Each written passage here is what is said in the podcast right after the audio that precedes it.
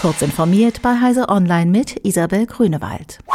Die Länder fordern einen Energiepreisdeckel für Strom, Gas und Wärme, um die Kostenexplosion für Privathaushalte und Unternehmen zu begrenzen.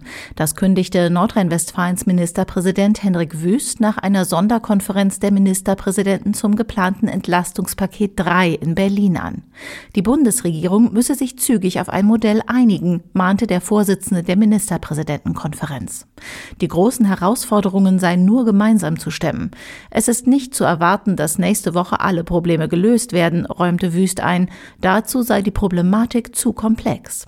Am 4. Oktober soll darüber in Bund-Länder-Gesprächen beraten werden.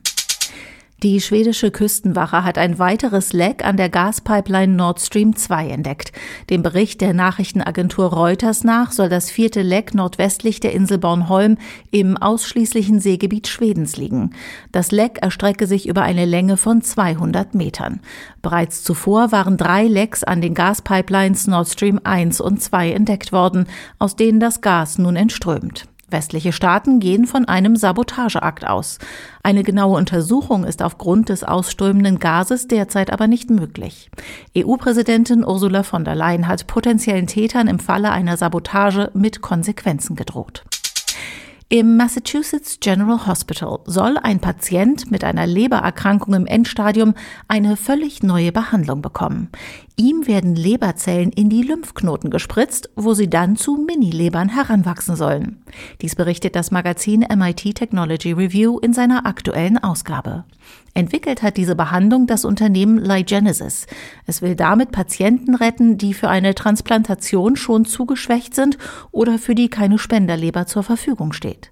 Da die Methode lediglich gesunde Zellen und keine vollständig intakten Organe benötigt, könnte eine einzige Spenderleber für etwa 75 Patienten reichen. Endlich Schluss mit der nervigen Suche nach Zebrastreifen und Co. Das verspricht Cloudflare mit seiner neuen Captcha-Alternative Turnstile.